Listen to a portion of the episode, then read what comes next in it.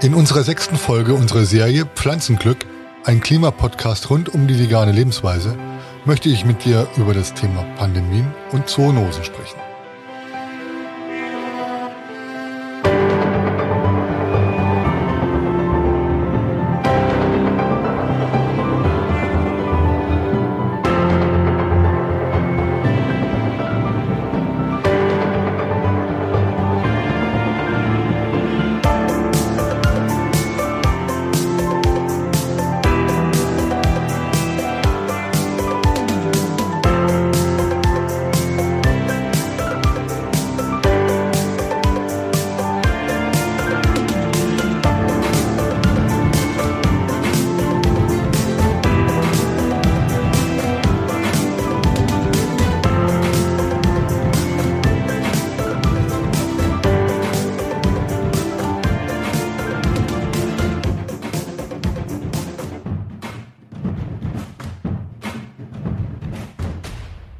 Herzlich willkommen zu unserer sechsten Folge unseres Podcasts Pflanzenglück.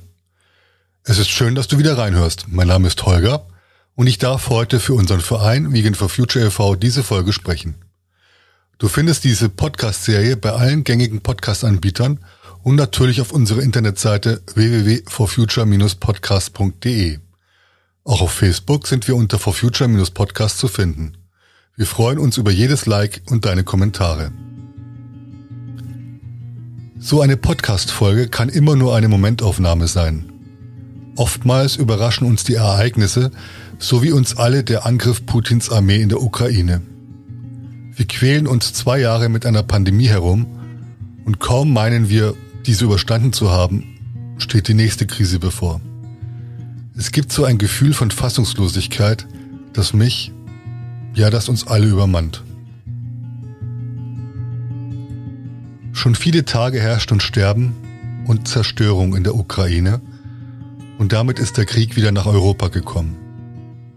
Wir können nur zusehen, kaum etwas tun, denn es ist ein medialer Krieg. Die Bilder, die uns erreichen, machen uns Angst und lassen uns hilflos zurück und es gibt anscheinend keine Lösung, die sofort fassbar wäre. Ein Eingreifen der NATO würde einen dritten Weltkrieg provozieren, sagt man. Ich bin mir da aber nicht so sicher. Aber alleine diesen Gedanken zu denken, ist für mich unfassbar. Ich wurde im Kalten Krieg sozialisiert und doch habe ich in den letzten 30 Jahren die Menschen in Russland als Freunde betrachtet, völlig angstlos. Das waren keine Gesichtslosen mehr, so wie damals, als noch die Mauer stand und der Ostblock abgeschottet lebte. Es waren damals wie heute alles Menschen, die nach dem gleichen Glück, Glück streben. An ihrer Spitze scheint jetzt eine durchgeknallte Staatsführung zu stehen, mit einem selbsternannten Zar Putin als Anführer, welcher das Großrussische Reich wieder auferstehen lassen will. Das alles begleitet durch eine 24 Stunden Dauerberieselungspropaganda der Staatsmedien. Liebe Querdenker, so sieht eine Diktatur aus. Putin sieht die westliche Welt, die westliche Lebensart als große persönliche Bedrohung und uns damit als Feind Russlands an. Alleine, dass ich hier von Feindschaft rede, wäre vor ein paar Wochen völlig undenkbar gewesen. Wobei ich hier natürlich aus einer sehr komfortablen Situation heraus spreche. Unser Leben ist bisher nicht bedroht. Was aber bedroht ist, ist unsere Lebensweise, unsere Demokratie. Genau jetzt zeigt sich, welch Geisteskind manche Querdenker sind, die vorher gegen eine Corona-Diktatur in Deutschland demonstrieren und heute Putins Krieg rechtfertigen und morgen die Klimakrise bestreiten. Jetzt zeigt sich, wie sinnlos viele Gespräche waren, denn eigentlich wird nicht gegen eine Maßnahme demonstriert, sondern gegen unseren Staat und damit gegen unsere Demokratie und unsere Sichtweise auf die Realität. Unsere Lebensweise ist bedroht und ich sehe einen Kampf auf verschiedenen Ebenen, die aber umso intensiver sind, da sie uns gleichzeitig treffen. Der physische Krieg in der Ukraine macht uns Angst und wir spüren das fast körperlich. Der Energiekrieg mit seinen wirtschaftlichen Embargos wird die Wirtschaft in Europa und ganz klar in Deutschland nachhaltig schädigen. Ja, und sorry, Corona ist nicht überstanden. Die Tagesaktualität lässt manche Pläne vergeblich machen. Wir wollten mit dieser Folge speziell nur ein Interview mit Philipp Kohlhöfer führen und über die vielen Pandemien, die uns schon ereilt haben, sprechen. Gerade jetzt, als ich diese Worte für unseren Podcast spreche, droht uns das Ende aller Pandemiemaßnahmen am 20. März. Es wird noch über eine Hotspot-Regelung diskutiert und wir sehen, wie sehr die FDP den ausgerufenen Freedom Day herbeisehnt und durchsetzen will. Zur gleichen Zeit steigen die Infektionszahlen immer weiter. An fast jedem Tag wird ein neuer Rekord eingestellt. Es mag richtig sein, dass die Omikron-Variante in der Masse nicht mehr so schlimm ist. Aber trotzdem sterben 200 bis 350 Menschen am Tag. Und wenn es 50 sind. Was ist mit den vulnerablen Gruppen, den vielen Menschen, die zu Hause von ihren Verwandten gepflegt werden? Was ist mit den Menschen, bei denen aus gesundheitlichen Gründen keine Impfung möglich ist? Es scheint mir, es gibt bisher dafür keine Lösung. Und warum sprechen wir nicht endlich über Long-Covid? Warum sprechen wir nicht darüber, dass diese chronische Erkrankung nachhaltig und für lange Zeit unsere, unser Gesundheitssystem schädigen wird?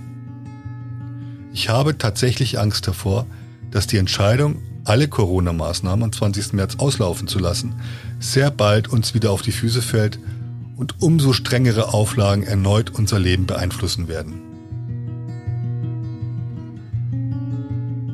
Ich habe jetzt drei Ebenen genannt. Krieg, Energiekrise Pandemie. Aber hinter allem schlummert eine vierte Ebene. Viele nehmen sie deswegen nicht wahr, da sie noch nicht offensichtlich wirkt. Aber die Klimakatastrophe wird uns richtig nachhaltig beeinträchtigen.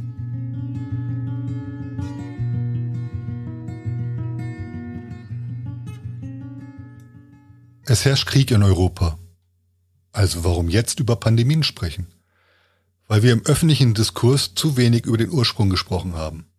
Aber wenn wir diesen nicht bekämpfen, unseren nachhaltigen Hunger nach Land, das Verdrängen der Tierwelt und die nachhaltige Schädigung der Natur, werden wir uns weiter mit Pandemien beschäftigen müssen. Viele Wissenschaftler mahnen und denken, dass die aktuelle Covid-19-Pandemie sicherlich nicht die letzte sein wird, die uns in unserer Generation bevorsteht. Um diesem Gedanken weiter auf den Grund zu gehen und über den Ursprung zu sprechen, habe ich am 26. Januar mit Philipp Kohlhöfer dieses Interview geführt – also lange bevor dieser Krieg uns erschüttert hat. Die Pandemie hat einen Grund, und um das Wesen von Pandemien und Zoonosen zu beleuchten, darf ich heute Philipp Kohlhöfer bei uns begrüßen. Er hat ein beeindruckendes und gut verständliches Buch über Pandemien geschrieben und gibt einen Einblick in wissenschaftliche Abläufe und den daraus resultierenden Erkenntnisgewinnen. Jenseits der Tagesaktualität erklärt Herr Kohlhöfer in seinem aktuellen Buch, wie Pandemien entstehen und um die Welt gehen. Wissenschaftlich fundiert, spannend geschrieben wie ein Thriller und sehr unterhaltsam behandelt sein Buch Pandemien die Geschichten hinter der großen Geschichte. Philipp Kohlhöfer arbeitete unter anderem für das Forschungsnetz Zoonotische Infektionskrankheiten. Er ist Autor und Kolumnist unter anderem für Geo. Bereits 2003 schrieb er eine Reportage über Coronaviren. Hallo, Herr Kohlhöfer. Vielen Dank, dass Sie die Zeit gefunden haben, mit mir das Gespräch zu führen. Danke für die Einladung. Freue mich. Herr Kohlhöfer, Sie haben ein 500 Seiten starkes Buch über Pandemien geschrieben. Was hat Sie dazu bewogen? Also zuerst mal war das gar nicht als Buch geplant, sondern das ergab sich dann im, im Frühjahr 2020, als das anfing in Europa groß zu werden mit SARS-CoV-2. Letztlich wollte ich am Anfang nur mal mitreden können. Es war so, dass ich ähm, mit meiner Tochter in Paris war im März 2020. Das war kurz bevor die Bilder aus Bergamo kamen mit den Särgen, ähm, die von der Armee weggefahren werden. Und ich war nicht sicher, ob ich da noch wegfahren soll. Und ähm, ich habe dann jemanden angerufen, der sich auskennt. Und das ist eben derjenige gewesen, den alle gefragt haben äh, zu der Zeit und immer noch, nämlich Christian Drosten. Das war das ein ehemaliger Nachbar von mir, das, den kenne ich seit 20 Jahren wir kennen uns seit 20 Jahren und hatten immer Kontakt. Und den auch, das brach nie ab. Und ich habe eben Christian angerufen und ihn gefragt, ob man da noch wegfahren kann. Und er sagte, fahrt mal jetzt, weniger wird es erstmal nicht werden. Und dann sind wir eben nach Paris gefahren, als wir wiedergekommen sind war der Plan, dass wir über Hessen fahren, weil ich da eigentlich herkomme, Opa und Oma besuchen und dann nach Hamburg zurück. Und ähm, an dem Wochenende, wo wir dann angekommen sind, sperrte eben das Land zu oder der Kontinent. Und dann fiel auch die Schule aus und dann saßen wir da halt auf dem Dorf fest, was gar nicht so schlecht ist, bei einer Pandemie auf dem Dorf zu sitzen, weil es, fühlt sich an, als hat sich gar nichts verändert. Ähm, und ich hatte aber einfach nichts zu tun in der Zeit. Und ich wollte dann letztlich am Anfang nur mal mitreden können. So, und es war vor Beginn, ganz zu Beginn war es schon relativ schnell klar, dass die Debatte immer sehr verkürzt ist und dass da wahnsinnig viele Falschbehauptungen auftreten. Also zum Beispiel dieses Ding, Coronaviren gibt's ja schon immer, alles ganz harmlos. Und ja, Coronaviren sind schon länger bekannt, aber nein, dieses Virus eben noch nicht.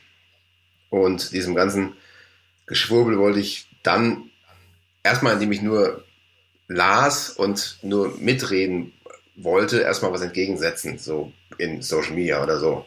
Und ähm, der konkrete Auslöser war dann, dass ich mit Christian immer telefoniert habe und er mir irgendwann erzählt hat, was er für Hassmails bekommt und was er für schlechte Laune da in sein, was in, für schlechte Laune in sein E-Mail-Fach gekübelt wird. Und ich dachte dann, vielleicht kann man da ja was draus machen und diese, ganzen, diese ganze Aggressivität aufgreifen, um da mal eine positive Geschichte zu erzählen über Wissenschaft. Es geht jetzt nicht darum, dass ich irgendwen lobpreisen wollte oder, oder will, sondern ich dachte, Leute wissen ja gar nicht, wie Wissenschaft eigentlich funktioniert. Unsere, unsere Erwartung von Wissenschaft ist ja so, dass man ein Problem erkennt, dann kommt ein Wissenschaftler dahin, sagt, zack, so wird's gemacht. Ganz oft Jeff, Jeff Goldblum, wenn man Hollywood-Filme anguckt, dann kommt ja, Bruce Willis, ja. fliegt auf einen Asteroid, springt in die Luft und das Problem ist gelöst. Genau.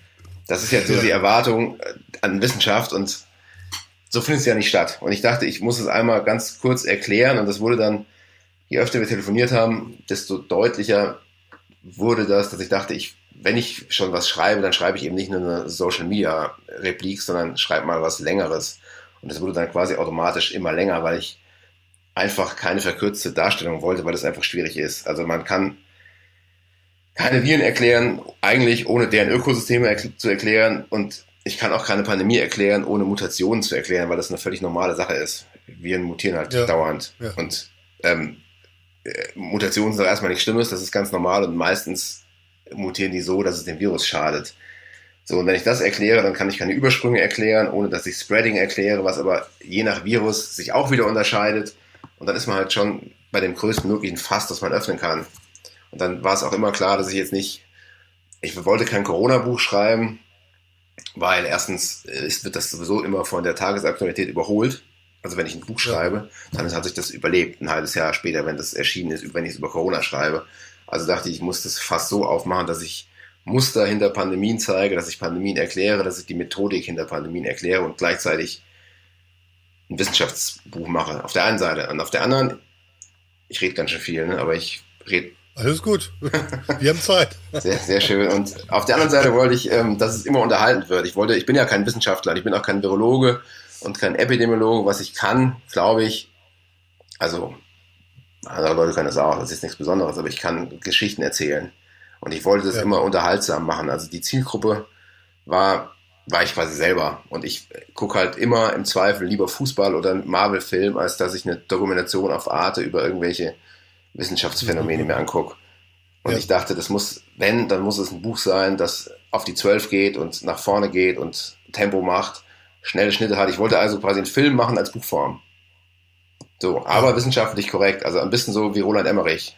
Schnell und quasi auf, ja, ins Gesicht. Genau, möglichst klein. groß, 200 Millionen Tote, aber das möglichst wissenschaftlich fundiert. ja. Also spannend und unterhaltsam und das, ja. ja, das ist, das ist es. Und dann wurde da also hab, irgendwann ein Buch draus. Ich habe hab das Buch natürlich schon auch selber gelesen und ähm, auch schon weiter verschenkt und es ist wirklich kurzweilig zu lesen. Das ist das Schöne. Und Sie haben natürlich auch recht, ähm, die, die Pandemie, die aktuelle Pandemie, da haben wir alle festgestellt, wie Wissenschaft eigentlich funktioniert. Ähm, alle haben erwartet, die Wissenschaft hat sofort eine Antwort, dass das aber mit, mit, mit, mit äh, Sprache und Widersprache oder Widerrede zu tun hat, dass daraus Wissenschaft entsteht, das kennt gar keiner. Das weiß ja, das weiß ja kein Mensch. Und deswegen hat auch meiner Ansicht nach äh, die Menschen sehr auf die Wissenschaft geguckt und waren dann enttäuscht, weil nicht sofort eine Antwort da war. Und die Wissenschaftler mussten die Kommunikation auch erstmal lernen, dass das jetzt alles öffentlich ist. Also live genau. quasi läuft. Also letztlich äh, sind wir ja dabei bei einem großen Hauptseminar jetzt. Das ist ja ein Live-Hauptseminar. Ja, genau. Das ist ja, das ist ja was völlig anderes. Also im, im Dezember 2019 hat sich kein Mensch für Virologie interessiert. Und auch natürlich zu Recht hat sich kein Mensch für Virologie interessiert. Warum auch? Und ich glaube auch, dass immer noch sich niemand dafür interessiert, wie ein Spike-Protein zusammengesetzt ist. Nee, das, ist genau. das kann man erklären, das ist alles auch ganz interessant, aber natürlich ist es interessanter, wenn man eine Geschichte drumherum baut. Ja. Und das habe ich eben versucht. Ja. Damit haben Sie ein 500 Seiten starkes Buch über Pandemien geschrieben. Ähm, Sie arbeiten unter anderem für das Forschungsnetz zoonotische Infektionskrankheiten. Das ist so ein Lieblingswort für mich. Zoonotische Infektionskrankheiten. So jetzt. Äh, können Sie unseren Hörern erklären, was es mit Zoonosen auf sich hat und wo sie entstehen? Eine Zoonose ist, wenn ein Virus, ein Erreger von Tieren auf Menschen überspringt, aber auch von Menschen auf Tieren, dann ist es eben auch eine Zoonose. Also die können hin und her wechseln. Und das ist, ähm, nicht, also normalerweise springt ein Virus schon nicht, nicht einfach über. Das ist ja kein, ist ja kein sabbernder Köter, den man im Park trifft, wo das Herrchen sagt, der macht nichts und dann hängt er einem doch am Hosenbein. Der, ja. das, das Virus bleibt schon da, wo es ist, eigentlich. Es ist aber eben nicht der Fall, wenn wir eine, dem Virus eine Gelegenheit geben zu wechseln. Evolution ist ja nur ein Ausprobieren von Möglichkeiten. Und wenn wir ähm, Regenwald abholzen und dann auf die Fläche Ziegen treiben, dann ist das Virus immer noch da. Dann ist der Regenwald halt nicht mehr da, aber das Virus ist noch da. Und in der nahen. Umgebung sind die Virenträger auch noch da. Und dann springt das Virus eben nicht, bleibt es eben nicht bei denen, sondern springt auf die Ziege. Und weil wir Kontakt mit der Ziege haben, springt es von der Ziege auf uns. Möglicherweise. Das passiert jetzt auch nicht immer, aber das ist so das Klassische, wie das passieren kann. Das muss aber auch nicht im Regen Wald sein, das kann auch im Garten in einem Haus passieren. Wenn wir jetzt ja. Kontakt zu Mäusen haben dauernd, dann kann das schon sein, dass das Hunter-Virus auf uns überspringt. Das ist jetzt hier nicht so schlimm, aber es gibt auch andere Hunter-Viren in den USA zum Beispiel, da sterben dann drei Viertel aller, aller Opfer, wenn es schlecht läuft. Und das ist, ähm, ist also so passiert das, oder Massentierhaltung in Niedersachsen. Also wenn der Kontakt zwischen zwischen Mensch und Tier sehr eng ist, dann gibt es öfter mal einen Übersprung und das ist eben eine Zoonose. Also zum Beispiel eine klassische Zoonose ist eben die Influenza. Die kommt einfach, eine Influenza kommt immer aus Vögeln und das ist uns nicht mehr so klar, weil wir haben, wir sind halt dauernd erkältet. Ne? Aber eigentlich ist eine Influenza ja. ein, ein, ein Vogelgrippevirus. Und ähm, ja. das, ähm, aber da gibt es auch alles Mögliche. Also Zoonosen sind jetzt nicht immer, nicht immer schlimm und tödlich. Also man kann auch ein bisschen Durchfall haben. Salmonellen sind auch eine Zoonose. Aber alle Killer aus unseren Albträumen sind eben Zoonosen. Ebola, HIV, Tollwut, ja. Pest, Lassa, Westnilfieber. Das sind alles Zoonosen. Aber wie gesagt, wenn ein Darmparasit von uns auf einen Menschenaffen überspringt oder ein Coronavirus von uns auf einen Tiger, dann ist es eben auch eine Zoonose. Das ist jetzt nicht immer, ja. nicht immer für uns genau. super tödlich. Ja, ja. Sie schreiben ja die verschiedene, also Sie nennen ja verschiedene Tiere in Ihrem Buch. Affen, Schweine, Rinder, Nagetiere, Fledermäuse, Flughunde, Vögel, Spinnen, Wespen, Bienen, Ameisen und noch ein paar andere Tiere. Ähm, wie kommt es aber dann zu so starken Pandemien, also zu, äh, zu so starken Virenbefall? Also erstmal ist es ja so, dass wir ja nicht außerhalb der Ökosysteme stehen. Wir sind ja, also wir neigen ja dazu zu sagen, wir und die Natur.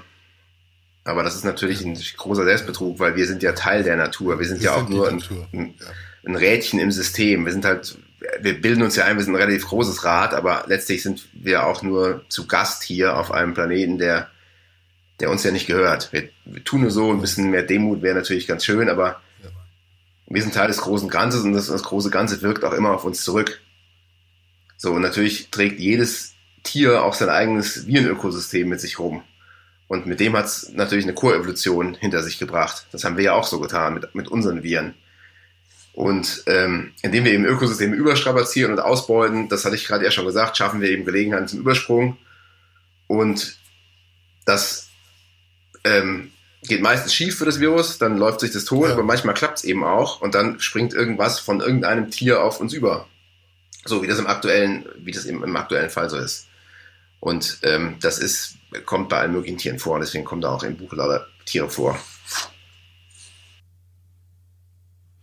Sie schreiben in Ihrem Buch auch über eine Tiergruppe, die sich wie der Mensch in riesigen Gruppen organisiert und die ebenso mobil, sozial und gesellig ist.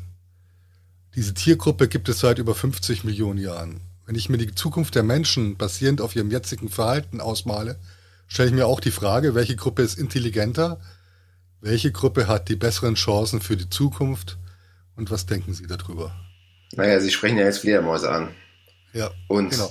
ja, Fledermäuse werden uns wahrscheinlich überleben. Das ist, scheint mir sehr sicher zu sein. Also, dass, dass wir eine erfolgreiche Spezies sind, darauf würde ich jetzt nicht wetten. Aber bei, bei Fledermäusen ist es ja, äh, ähm, die sind so häufig und so gut angepasst, dass es, die gibt es ja in fast allen Ökosystemen. Das gilt für uns natürlich auch. Aber im Gegensatz zu Fledermäusen zerstören wir ja alles um uns herum, was uns langfristig am Leben hält. Und das ja. spricht ja jetzt nicht zwingend für unsere Intelligenz. Weil, ähm, und am Ende sind wir ja eben Primaten, wichtig, wie die anderen Primaten auch, nichts weiter. Und für uns, für uns Primaten gilt dann, was für alle anderen Primaten auch gilt. Wenn unser Ökosystem überstrapaziert ist und erschöpft ist, dann geht es eben ans Sterben. Und aktuell beschleunigen wir ja das nur. Eine Fledermaus, ähm, die, die ist eben äh, so zahlreich und so gut angepasst, dass es wahrscheinlich auch nach uns noch Fledermäuse gibt. Hoffen wir mal. ja, ich bin da ganz zuversichtlich. Weil ähm, das Thema Artensterben ist ja da auch nochmal wichtig. Äh, sind die Zoonosen daran auch mitschuldig, dass so viele Arten aussterben, jetzt gerade in der Zeit, oder ähm, sehen Sie das eher nicht so? Sehen Sie eher die Menschen als schuld? Ähm, also, es ist wichtig ist ja, oder Viren bremsen sich ja auch gegenseitig ein. Und verschiedene Virenökosysteme bremsen sich gegenseitig ein. Und wenn die Diversität und die, und die Artenvielfalt besonders hoch ist, und weil ja jedes, jedes Tier sein eigenes, sein eigenes Virenökosystem mitbringt, dann ist es auch ziemlich wahrscheinlich, dass die sich alle gegenseitig einbremsen. Wenn wir aber natürlich sehr viele Tiere ausrotten, dann gewinnen eben die Oberhand, die am besten an uns angepasst sind und auch das Virenökosystem von denen. Und deswegen ist es, äh, also die Wahrscheinlichkeit steigt, dass es Pandemien gibt, wenn es weniger Arten gibt, weil wir dann mit denen öfter in Kontakt kommen, beziehungsweise weil die dann eben nicht eingebremst werden von, von anderen äh, Virenökosystemen, die ja, in anderen Tieren ja. sind. Ja. Also das, ähm, genau. Ja. Und was bedeutet der Klimawandel für die Entstehung von Zoonosen? Auch das, ne? Also das wird ja auch der, der Drang oder der Druck auf die Tierwelt ist ja genauso wie für uns. Also, ähm, ja, was mir da gerade noch einfällt, also ist, ähm, genau, das hatte ich ja gerade schon gesagt, das muss ich jetzt einfach kurz nochmal sagen. Also viele unterschiedliche Tierarten sind natürlich die beste Versicherung ja. ähm, gegen einzelne Viren oder Virengruppen. Und wenn es natürlich, wenn das Klima sich so schnell verändert, dass ähm, Tiere da nicht nachfolgen können, beziehungsweise sich nicht schnell genug anpassen können und die auch verschwinden, dann ist es ja letztlich das, was ich gerade schon sagte. Ne? Weil Viren und, und deren unterschiedliche Ökosysteme bremsen sich untereinander aus. Aber wenn eine Spezies dominanter wird, dann werden auch ihre Viren dominanter und das kann eben dazu führen, dass wir den schutzloser ausgeliefert sind. Ähm, und die beste Versicherung des, gegen Pandemien sind eben deswegen unberührte Ökosysteme und auch ähm, das Bekämpfen des Klimawandels. Und das ist, glaub, also meines Erachtens ist das, sind das drei Krisen, die aber eigentlich alle eine sind. Also es wird mehr Pandemien geben, wenn es, wenn es weniger Arten gibt und wenn das Klima sich so ungebremst erwärmt oder erhitzt, wie das gerade gerade passiert. Da fällt mir jetzt auch nichts ein, was uns stärker bedroht und das wird uns ähm, existenziell bedrohen. Es ist im Detail aber tatsächlich nicht ganz klar, ähm, was der Klimawandel tatsächlich bedeutet für einzelne Tierspezies. In, jeden, in jedem Fall verschiebt sich ja das Siedlungsgebiet von genau, Tierarten massiv. Ja, so. Ja, ja. Und ähm, das Krim-Kongo-Fieber, das durch Zecken übertragen wird, tritt ja, wie der Name sagt, auf der Krim und im Kongo auf. Und das wird voraussichtlich in Deutschland Fuß fassen, wenn es wärmer wird. Und das ist im, ähm, das ist im Vergleich zu Ebola wirklich eine echt blutige Angelegenheit. Also da blutet man wirklich sehr. Und Das ist, äh, ist auch eine, ich gelesen relativ, hohe, ja. eine relativ hohe äh, individuelle Letalität. Ja. Ähm, man liest ja immer, dass es auch die Malaria schafft, hier wieder heimisch zu werden. Das ist aber nicht ganz klar. Also ja, das kann sein. Das war sie auch jahrhundertelang. Also die war Malaria ja im Mittelalter war sie ja am Rhein, ne? Genau, Malaria war genau. Ja. Malaria war hier, hier ja endemisch. Und ähm, andererseits, wenn durch den Klimawandel natürlich auch mehr Moore und Sümpfe austrocknen und es wird generell trockener und das sind natürlich Brutgebiete für Mücken, die sich mit Malaria ja. durchseuchen müssten erstmal. Insofern ist das relativ schwer abzuschätzen. Es wäre also jetzt unseriös, wenn ich jetzt sagen würde, dass der Klimawandel ganz sicher zu mehr Zoonosen in Deutschland führt. Also das kann man, also da gibt es so Indizien, aber das kann man jetzt so nicht sagen. Global betrachtet kann man natürlich schon sagen, dass wenn Tierarten ihre Habitate verlassen müssen, weil es zu warm wird und sich in anderen Lebensräume absetzen müssen, dass sie auch ihre Viren damit hinbringen. Es gibt ein Beispiel aus Australien. Ähm, da wird gesagt, okay, die, da, da gibt es ein Virus namens Hendra, das ist sehr, sehr, sehr unangenehm. Wenn man das hat, dann ist die Wahrscheinlichkeit, dass man stirbt, jetzt nicht so ganz klein. Das passiert aber nicht so oft. Das kommt aus Flughunden, die es wieder an Pferde übertragen und die dann ähm, auf ihre Halter das manchmal an ihre Halter weitergeben. Und da wird tatsächlich gesagt, dass die Wahrscheinlichkeit in, zunimmt in den nächsten Jahrzehnten und das liegt einfach daran, dass diese Flughunde einfach ausweichen müssen in, aufgrund der Klimaerwärmung in, in, den, in den Süden des Kontinents, weil es ja. da einfach nicht so riesig heiß ist wie im, im Landesinneren und weil es da eben noch Grünanlagen gibt, weil nämlich der Rest Regenwald auch in Australien, den es ja da mal gab, abgeholzt worden ist. Also das spielt dann da alles auch wieder rein. Ähm, die Wissenschaft denkt, äh, guckt ja auch in die Zukunft. Ähm, Gibt es da schon Vermutungen, woher oder aus welcher Ecke neuer Viruslast kommt oder neue Pandemie kommen könnte? Oder wird es so in dieser Coronavirus oder Virenfamilie bleiben? Also das kann ich nicht sagen, aber das wäre auch, auch da wäre es natürlich unseriös zu sagen, das und das wird als nächstes passieren. Also es, wir kennen sieben Coronaviren. Davon, ja. davon sind vier für uns relativ harmlos und äh, also relativ, die sind harmlos und drei eben nicht so, wobei aber natürlich das eine SARS-CoV-1 gibt es nicht mehr und das andere entwickelt sich ja auch gerade ins Harmlose, wahrscheinlich, SARS-CoV-2.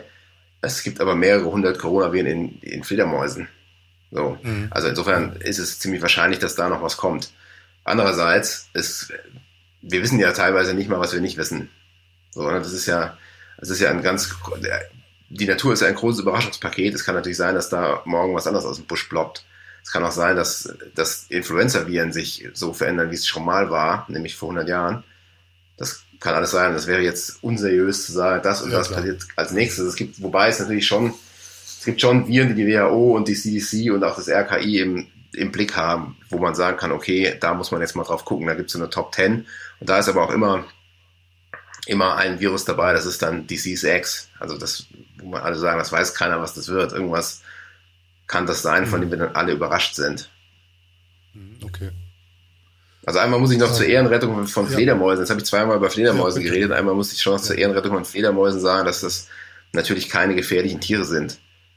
Also man liest es ja jetzt immer in, in letzter Zeit, dass ähm, alle gefährlichen Krankheiten aus Fledermäusen kommen und das ist natürlich Quatsch. Also das ist, wenn man das die ganze Zeit behauptet, dann ist es so, wie wenn man behauptet, dass alle Haie Menschenfresser sind und da haben wir auch vor ja. Jahrzehnten das, das Narrativ gesetzt, dass das so ist und das, das kam, kam den Haien nicht so gut.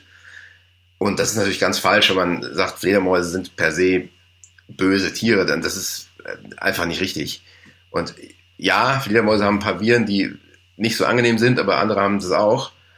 Und ähm, dass das jetzt in Fledermäusen auftaucht, liegt möglicherweise nur daran, dass gerade in Fledermäusen sehr viel gesucht wird. Das ist nämlich gerade sehr in der Virologie gerade sehr modern. Virologie ja. ist so ein bisschen wie Mode. Dann haben alle ja. enge Hosen an und da wird eben in der Mode und jetzt wird eben in der Virologie in Fledermäusen gesucht.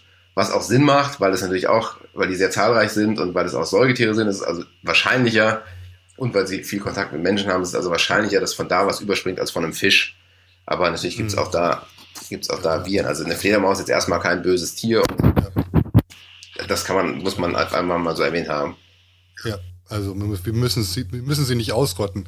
Denn ich habe auch in Ihrem Buch gelesen, dass es ja, oder ich weiß es nicht, in Ihrem Buch oder irgendwo anders, ähm, dass es in südlichen Ländern natürlich die, äh, die, die, Versuche gibt, Fledermäuse auszurotten, zu töten.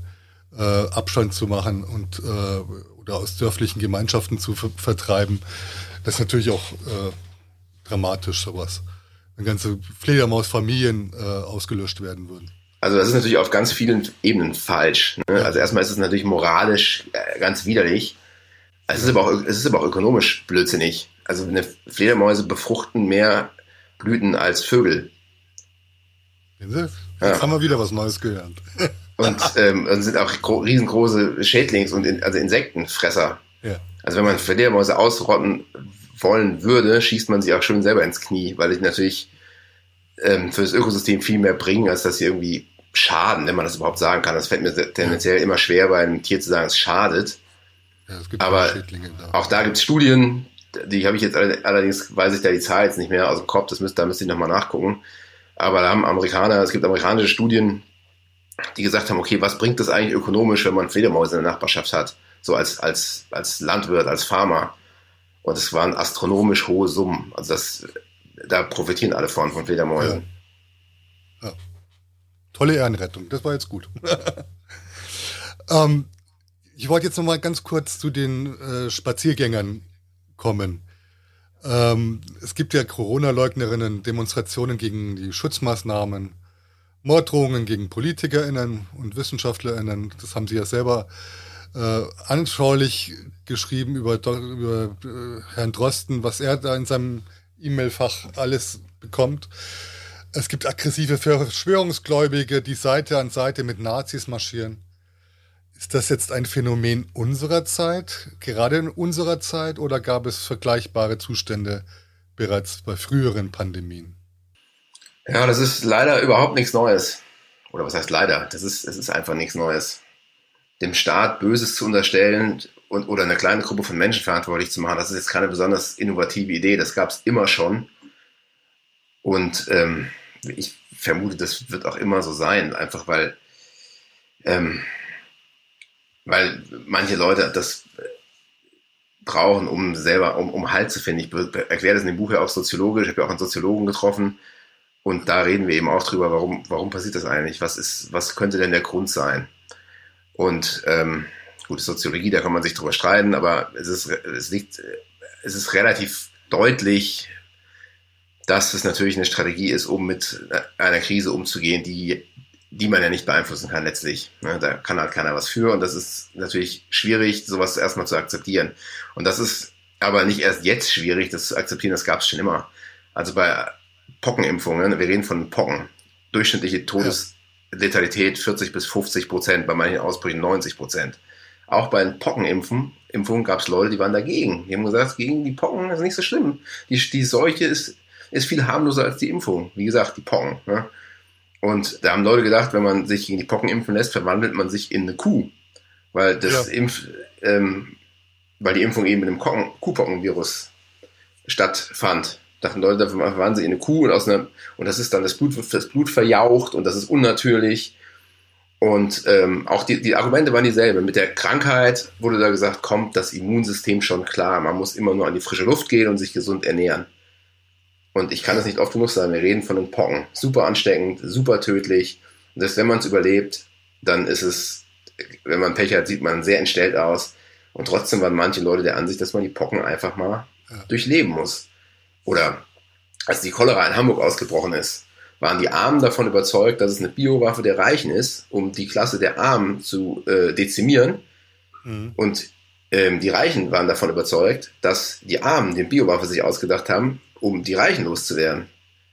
Also das war, da waren alle ähm, auch völlig hysterisch.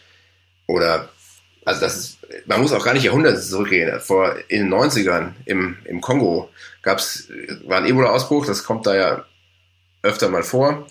Und da gab es eine Legende, die gesagt hat, okay, Schuld an dem Ebola-Ausbruch sind die Ärzte. Und das liegt daran, dass die ganzen Patienten alle im Krankenhaus sterben. Also müssen es die Ärzte ja. sein. Ja ja, klar. So. Ja. Es kommt, es kommt einem so bekannt vor, äh, wahrscheinlich aus aktuellen Telegram-Kanälen wird das genau das Gleiche wie immer noch behauptet. Ich bin über eine Sache, ich habe ein, also ein Datum überlesen, gerade in dem Thema.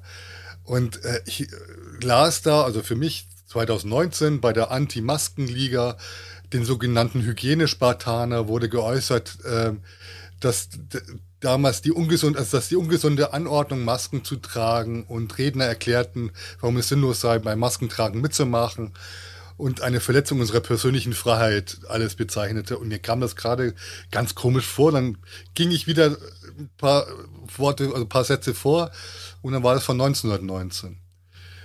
Aber gefühlsmäßig hätte das oder wird das genauso äh, argumentiert heute wie damals. Genau, also was man aus der Vergangenheit natürlich lernen kann, ist, dass Leute offensichtlich wenig lernen.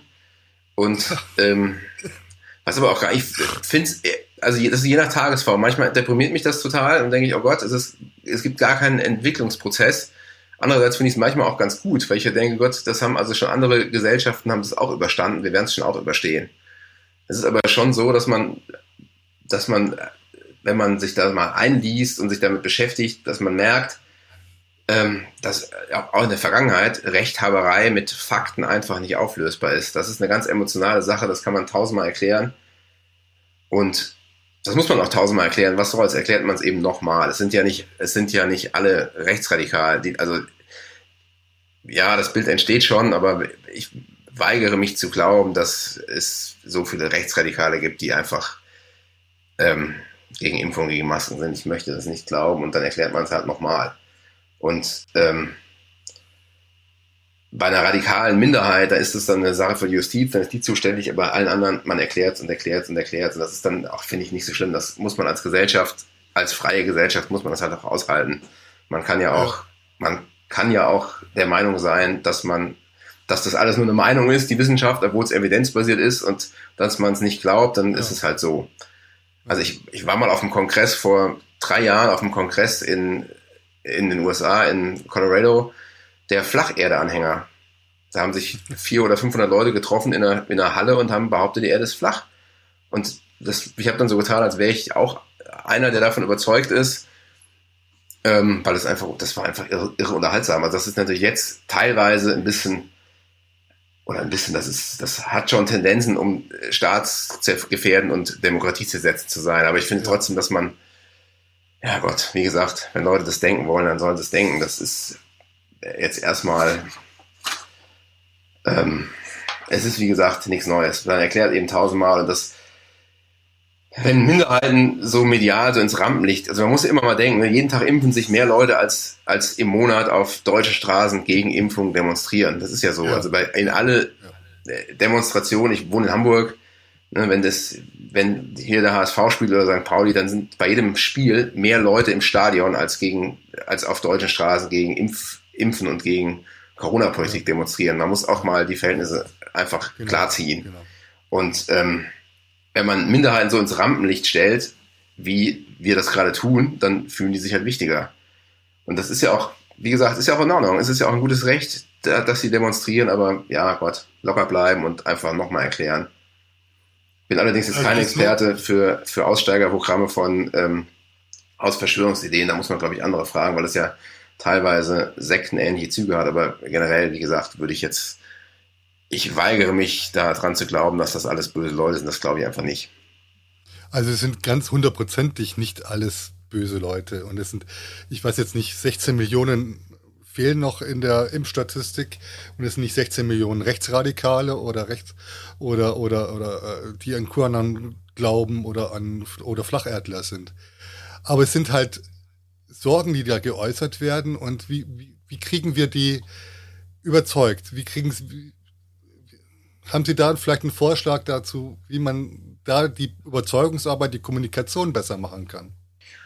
Also ich generell glaube ich, dass eine so eine sehr straighte Kommunikation mit Ansagen schon wichtig ist, aber das haben wir schon vor längerer Zeit verpasst. Und dann muss man sagen. Gott, also wenn sie sich nicht impfen lassen wollen, dann sollen sie sich ja nicht impfen lassen. Ich weiß, das klingt jetzt so ein bisschen also jetzt kann man ja sagen, das Gesundheitssystem wird überlastet, aber ehrlicherweise finde ich ja, ich habe Empathie für meine Nachbarn und Empathie für andere Leute auch, also ich habe Empathie für alle Menschen, aber ich habe halt für das Gesundheitssystem kann ich ja keine Empathie haben, das ist halt ein System. Das ist halt, es ist ein schwieriges Argument zu sagen, lasst euch mal impfen für das Gesundheitssystem. Und man müsste schon mal, glaube ich, klar kommunizieren, man lässt sich nicht für ein System impfen. Ich lasse mich auch nicht für irgendjemanden in Ulm impfen, obwohl ich nichts gegen Leute aus Ulm habe. Ich lasse mich natürlich impfen, weil mir das selber hilft. Und das muss man, das muss man, glaube ich, mal, so ehrlich muss man mal sein, langsam, dass man das auch sagt. Und wenn Leute eben sich nicht impfen lassen wollen, ja Gott, dann sollen sie es eben lassen. Also ich ja. bin, ähm, am Anfang war ich gegen die Impfpflicht tatsächlich, weil ich wirklich gedacht habe, mit einer vernünftigen Argumentation kriegt man Leute überzeugt. Dann ging mir das wirklich ein bisschen auf die Nerven, wo ich dachte, jetzt bin ich auch dafür, gerade bei Delta, aber mittlerweile bin ich auch wieder dagegen. Ich denke dann echt, komm. Also, ne, lass sie. Also wenn, wenn niemand will, dann sollen sie es halt lassen. Das, ich finde einfach, das muss man als freie Gesellschaft, als freiheitliche Gesellschaft, muss man damit klarkommen. Und ich glaube auch, also mir, mir ging es genauso. Ich war äh, vor einigen Monaten auch eigentlich für die Impfung, weil mir das auch völlig auf, auf die Nerven gegangen ist. Ähm, jetzt bin ich wieder am Überlegen, es müssen natürlich, bevor wir eine Impfpflicht haben, sollten mal alle anderen Möglichkeiten ausgeschöpft haben. Das heißt, äh, Aufklärung, äh, persönliche Aufklärung, Aufklärungsteams, äh, Aufklärung in verschiedenen Sprachen, auch in Russisch oder Arabisch oder sonst was. Ähm, oder vielleicht sogar jeden persönlich mal anschreiben und sagen, du hier, denkst du, wenn du nicht geimpft bist, denk dran. Diese, diese, diese Lösungen sind ja noch gar nicht gemacht worden. Genau. Also, ja, das stimmt. Ja, also in Bremen hat es ja auch, man muss es ja. Also in, Bre in Bremen hat es ja auch wunderbar funktioniert ohne, ohne Impfpflicht. Ja, natürlich. Aber die sind in die Quartiere gegangen und haben persönlich angesprochen. Genau. Das war das Erfolgsgeheimnis von Bremen. Die sind reingegangen und haben gesagt, so, äh, da ist der Dolmetscher und da gibt's Fragen. Und aber wie, wie, gesagt, also ich, es, am Ende, man muss es aus einer Reihe von Gründen ist SARS-CoV-2 ein sehr, sehr unangenehmes Virus und da geht es auch nicht um die persönliche ähm, Letalität, sondern um die Infektiosität, weil wenn sich alle infizieren, dann sterben halt auch viele bei geringer Letalität. Man muss aber trotzdem, das hätte man besser kommunizieren müssen, weil es natürlich trotzdem so ist, dass die individuelle Letalität ist halt nicht besonders hoch. Das muss man auch ganz klar mal sagen. Wir reden nicht ja. von den Pong. Wir reden nicht von Ebola. Also es ist natürlich, trotzdem ist die Wahrscheinlichkeit, sich zu infizieren und dann einen schweren Schaden zu haben, natürlich viel, viel höher als bei einer Impfung. Also das, auch das steht ja in keinem Verhältnis. Es gibt überhaupt gar nichts, was gegen eine Impfung spricht. Also es, das ist, also ganz, das ist generell so, gibt es nichts, was gegen eine Impfung spricht. Die Impfung ist die beste Erfindung der Medizin seit der Erfindung der Kanalisation. Also eine bessere Idee für Public Health gibt's nicht. Ja. Und auch in dem Fall ist es, ähm, also, also die, diese Herzmuskelentzündung, das muss man jetzt auch nicht schön reden, aber das ist natürlich im, im Vergleich zu dem, was passieren kann, wenn man sich infiziert, ist es natürlich überschaubar wenig. Ja, und auch die mRNA-Technik, die ist hervorragend und super und das alles, was da an, was es da an Gerüchten gibt, ist einfach falsch. So, und das, ähm, meiner Erfahrung nach nutzt es aber nichts, wenn man, das muss man halt erklären und man muss es erklären und erklären. Das nutzt ganz oft nichts und wenn Leute dann nicht wollen, dann, Gott, wie gesagt, das wollen sie nicht, ich wiederhole mich. Ich finde es ja. dann auch in letzter Konsequenz nicht so schlimm. Ja gut, das ist halt, das sind halt die Einschränkungen, in denen wir jetzt noch leben. Ne? Also das ist ja, wir können im Herbst diesen Jahres nicht wieder von vorne anfangen. Das ist, das ist ja die Sorge, die wir haben. Genau, nee, das, möchte, das möchte ich auch nicht. Und dann ist halt die Frage, ist natürlich, wenn wir uns jetzt sowieso, irgendwann muss es ja mal endemisch werden. Und wenn wir jetzt davon ausgehen, dass jetzt mit Omikron sich wirklich jeder ansteckt, Mhm. Also ich glaube, in Hamburg ist eine Inzidenz gerade von 2500. Also das wird einfach jeder kriegen. In meinem Bekanntenkreis ist es auch, alle haben es. Ne? Und ich bin mir auch nicht sicher, ob ich es auch schon hatte, ehrlich gesagt. Ähm, ja. Und das ist ja auch nicht schlimm. Also wenn man auf eine Impfung drauf sich infiziert, dann ist es ja auch gut. Also ne, ich würde jetzt nicht mich freiwillig melden und ohne Impfung würde ich das jetzt nicht machen wollen, aber andererseits, wenn man eine Maske aufhat, wenig Virus abbekommt, schon infiziert ist und äh, schon geimpft ist und sich dann infiziert, dann ist es nicht so schlimm. Was soll's? Ne? Dann ist es am Ende, hat man ein bisschen, ich habe gerade eine Studie gelesen aus England, dass ähm, das, das größte oder das, das meiste Symptom jetzt bei Omikron einfach laufende Nase ist. vor Halsschmerzen und Kopfschmerzen. Und wenn das jetzt wirklich ja. in so eine Richtung geht, das ist ja, das ist offensichtlich ja so, dass die Krankenhauseinweisung zwei bis dreimal geringer ist als bei dem bei Delta und bei dem U-Typ. Ähm, ja, dann muss man möglicherweise jetzt mal sagen, dann ist es jetzt auch mal Zeit, in die endemische Phase überzugehen. Und alle, die sich ja nicht impfen lassen, werden sich infizieren. So, das ist, ist ja, ist dann ja, ist halt dann so. Aber wenn sich jemand so entscheidet, ist es auch in Ordnung. Aber wie sind die Studien äh, zum Beispiel zum Long-Covid? Äh, ich kann ja nur eine laufende Nase haben, aber doch schwerer im Verlauf dann, also später äh, erkranken. Das weiß ich nicht. Ehrlich gesagt, da ist die Studienlage relativ dünn. Aber ich hatte ja auch vorhin gesagt, also jetzt reden wir sehr viel über Covid. Und es ist ja kein Corona-Buch. Also, ja, da, ne? also das hatte ich ja vorhin gesagt, dass ich ja bin ja kein Virologe und kein Epidemiologe. Ja. Also ich bin jetzt, glaube ich, schon okay informiert und besser als der Durchschnitt, weil ich ja die letzten zwei Jahre nichts anderes gemacht habe. Aber, ähm, und zwar wirklich jeden Tag, also sieben Tage in der Woche, zehn Stunden am Tag. Insofern ist es, glaube ich, ein okayen Überblick, aber es ist natürlich in letzter Instanz habe ich jetzt auch nicht alles gelesen, was an Studien da äh, erscheint. Ja, klar. das verstehe ich auch. Und äh, ich bin auch ganz froh, dass, ich, dass das Buch jetzt geschrieben ist, weil ich habe auch nicht mehr so richtig Lust. Ja. Aber es ist ein spannendes Buch, es ist kurzweilig, äh, tatsächlich wirklich wie ein Thriller geschrieben mit kurzen Plots. Also das war äh, und sehr informativ. Aber selbst äh, schwierige äh, fachliche Dinge äh, haben sie so gut rübergebracht, damit dass sogar ich das verstanden habe. Und äh, das heißt schon einiges. Ach, ich glaube nicht. Aber das freut mich. Dankeschön. ähm, haben Sie denn ein neues Thema, ein neues Projekt im Auge? Ja, ich habe zwei, drei Ideen, aber da ist noch nichts noch nichts spruchreif. Ich werde auf jeden Fall mich nicht nochmal mit Viren beschäftigen. Ja. Aber weiterschreiben. Bitte? Aber weiterschreiben. Ja, ja, auf jeden Fall. Also ich, das ist Aus, ich, Ausschlussprinzip, ich kann sonst nichts. Gut, das glaube ich, das glaube ich jetzt wieder nicht. okay, Herr Kohlhöfer. Super. Vielen Dank für das Gespräch, für die Zeit, die Sie uns geopfert haben. Und ich hoffe, es hat Sie auch etwas gefreut. Es hat mir sehr viel Spaß gemacht. Dankeschön. Wunderbar. Dankeschön. Das war das Interview mit Philipp Kohlhöfer. Sein Buch Pandemien ist erschienen im Fischer Verlag kostet 25 Euro.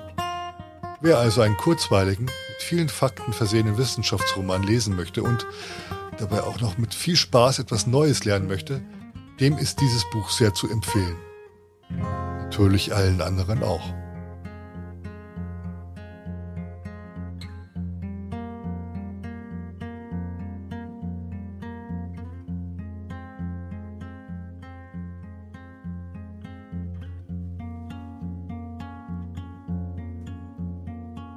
Wir wollen unabhängig bleiben und finanzieren uns durch Mitgliedsbeiträge und Spenden.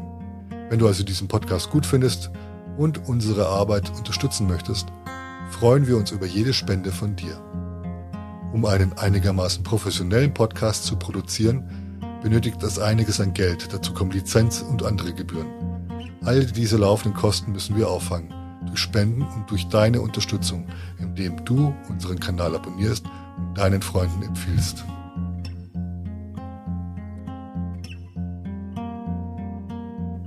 Die Eingangsmusik, die Musik für unseren Podcast Pflanzenglück, wurde für uns von Uwe Schulze aus Buchholz komponiert und arrangiert. Gleich hörst du nochmal das komplette Stück. Unseren Verein findest du in Facebook und im Netz unter www.veganforfuture.de. Die Folgen unseres Podcasts findest du nicht nur bei den gängigen Podcast-Anbietern wie Spotify oder Apple Music, sondern auch auf unserer Seite forfuture-podcast.de. Dort werden wir auch alle Verlinkungen und Texte auflisten.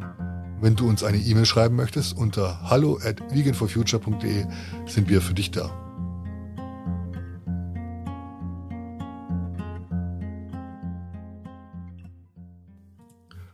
Ich freue mich, wenn du uns treu bleibst und auch die nächste Folge von unserem Podcast Pflanzenglück anhören wirst.